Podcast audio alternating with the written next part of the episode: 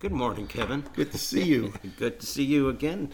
Hey, I had an idea for a topic today, just because it's been on my mind a lot lately. You know, when, when I'm teaching, um, I I always run into this sometimes a contradiction between different people's approach and uh, wanting to learn how to talk to them more about it. But I'll have one you know group of clients who their primary method of learning music at all, and this might have been exaggerated by the YouTube generation, where they just copy something, like how their hands move, without really understanding what they're playing.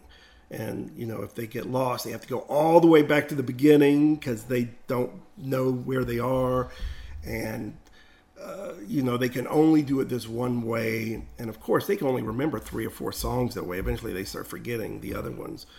Versus, I have other students who do not want to copy anything. They don't want to play anything that anyone has ever played before. And, you know, I, I feel like those two, both approaches are failed. They don't work, you know. I mean, they have short term, but not that good. I'm, I'm always wondering how to um, explain that to them better. Um, you have any much experience with this kind of thing? Well, uh, you know, I learned how to play by playing, um, pretty much. So I mean, I had lessons, piano lessons as a kid, Sure. like so many people do. But then I learned uh, once I got out and started singing, and I picked up a guitar and blah blah blah blah blah. But I learned how to play just by learning songs, and so I would. What I was influenced by was a song. I would hear a song that I really like, say a Paul Simon tune, and uh, the Boxer, for example. Okay. Great, great tune. And uh, boy, I bought a 12-string guitar just to just to try to learn how to play the Boxer and make it fill it fill up that sound. And uh, and so I learned learned by uh, by the song itself as opposed to how Paul Simon played it. Gotcha. Okay. I would learn the you know the changes and the lyrics and the melody, etc. Yeah, so you were learning the meaning of the song, not just the mechanics. Right. Good thing you didn't have YouTube. you know, they even have the keyboards that light up, so you Yes, can, you can see what notes are being played. Yeah, you don't have to know anything. but but I think you know the the point is uh, you know I is as uh, uh, I, I never really wanted uh, I never wrote a lot so I wasn't like hard and fast about I'm not playing anything that anybody else Mm-hmm. played. But the point is is that I guess if you stop to think about it, uh, if you're a musician, if you want to play music, if you enjoy playing music, not not even as a professional, but it's based on what you've heard, right? Yeah, I yeah, mean, yeah. It's like if you never heard a, no- a note of music and you said you heard read about music and say, I'm, I think I want to play music. What would you have? You'd have nothing to, to start with. So it's it's all this stuff that you probably, if you if you love music, you probably listen to it avidly as a kid and growing up, and that's why you want to play because you fell in love with it. So you've got all this influence in there anyway. You know, Mike, I you may or may not know, but I, I was raised with a deaf cousin. I grew up signing. He lived with us all through my uh, all through high school, pretty much. Um, and he was influenced by music. He could hear it, not the pitches. Um, pe- people are never totally deaf. They, you know, they hear things differently, like vibrations or stuff. You know, you can clap and they can feel that and and respond. But you know, he could tell you know tempo and so I mean, I think almost everyone grows up with music. as an influence, right? Yeah, of some kind. So there's yeah. something in there that you're working from. Uh, you know, I think um, when you talked about, uh, you have talked about in the past about how your students that don't want to be influenced by anything else, they just totally want to be uh, uh, their own creation, and you ask them to write an essay about that. Oh, that's funny. Yeah, But- I mean it's a teaching trick, but you know, there'll be some young student in college who, uh, and of course, the goal in all art, music is to find your own identity with that. I'm not not negating that, but they will just not want to learn the basic parts of music. They want to just have it happen. And- these are earnest, wonderful kids, right? So I will say to them, okay, I can, you know, they're they're being oppositional in class, which is good. We want you know, open com- communication. And I'll say, listen, I can tell how passionate you feel about this. Well, I, well, I want you to do just just write me a paragraph, you know, explaining why you feel this way. You know, I don't care about the grammar, but you know, the one thing is just make sure you don't use a word that anyone else has ever used before. and that's a cheap teaching trick, but sometimes, you know, it, it'll mean Shines a light on it. Usually, it means something to the other students in the classroom. Yeah. you know, and we all have a good laugh, and you you know, it makes everything good. But I mean, there's a point there.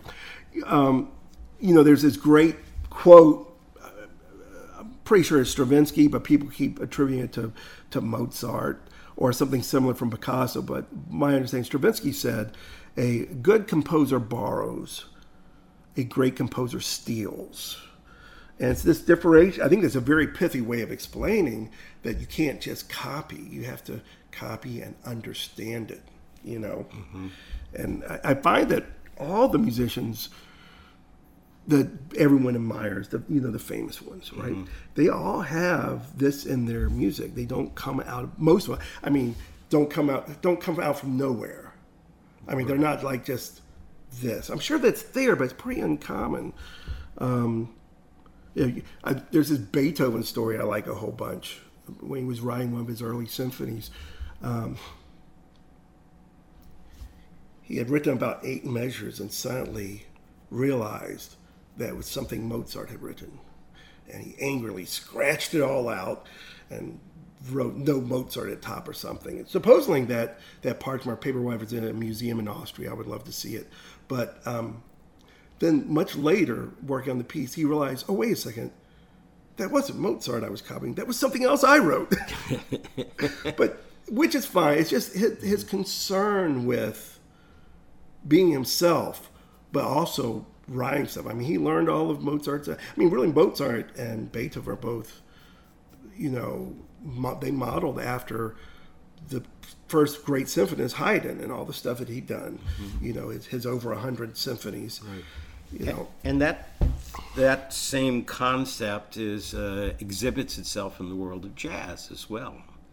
I mean, you take the uh, most creative people. I mean, uh, a, a lot of you know, for me, uh, John Coltrane is is uh, when I first heard Coltrane, I thought, man, I've never heard anybody play anything like that.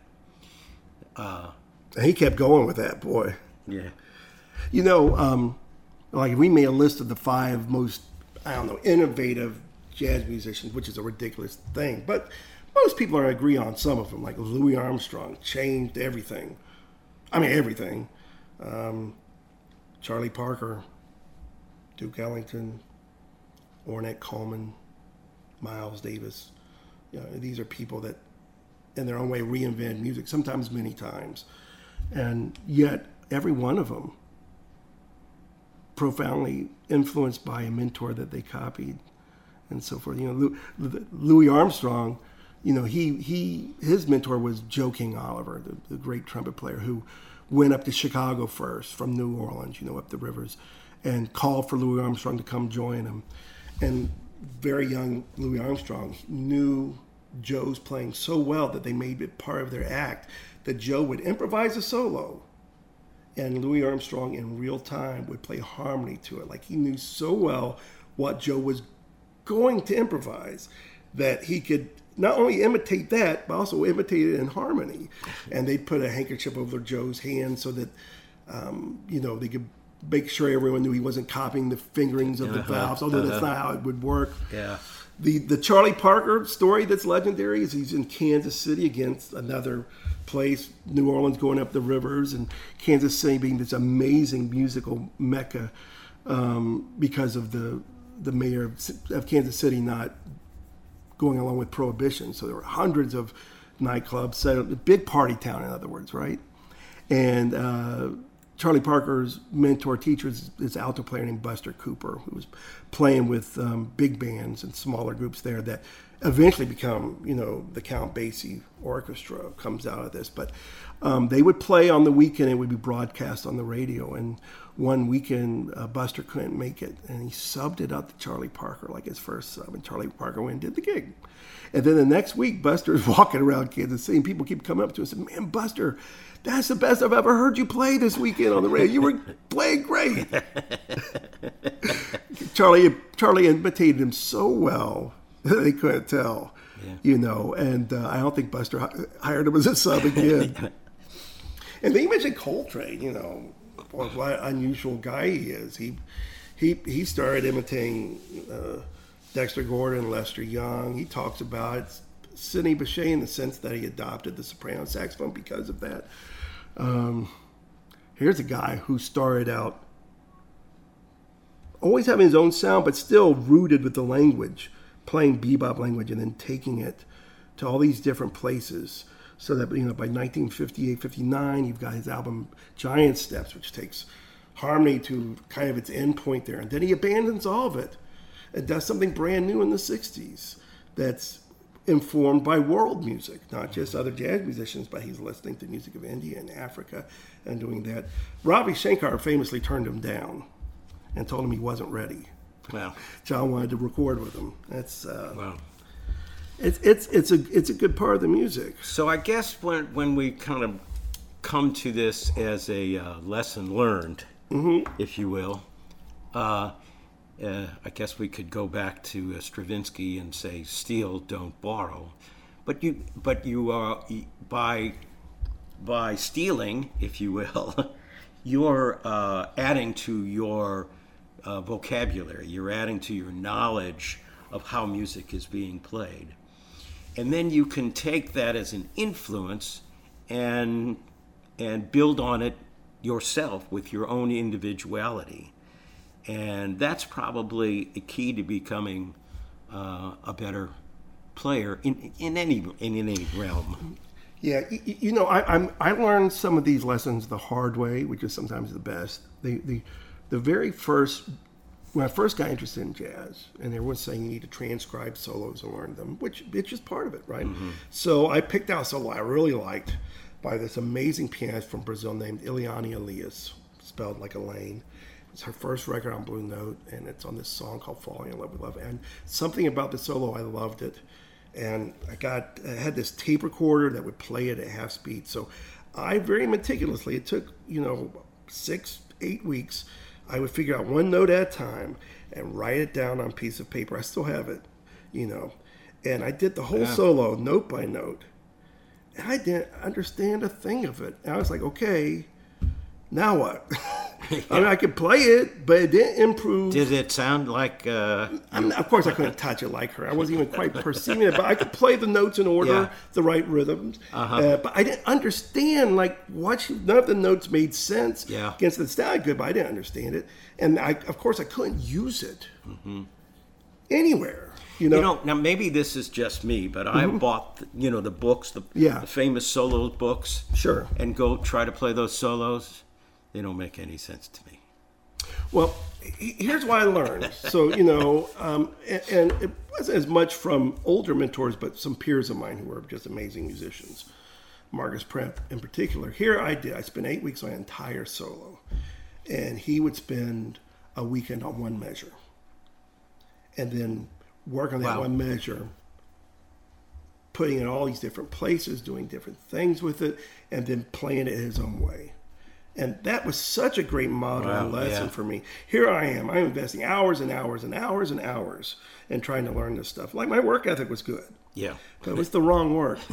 and and learning gradually that you know it's way more important to learn a small piece, but understand it exactly. I mean, if I was going to learn Spanish, I wouldn't just memorize a bunch of verbs and nouns and not know what they mm-hmm. mean Right.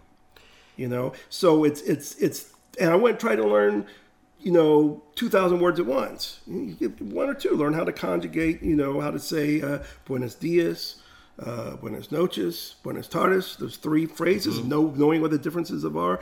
You don't want to be saying buenas noches at at uh, Two in the 7 a.m because they'll think that they'll think you've been out partying all night you know. Uh, yeah, and I guess that's a uh, uh, another uh, educational precept is work smart, not hard. Yeah. Not necessarily hard.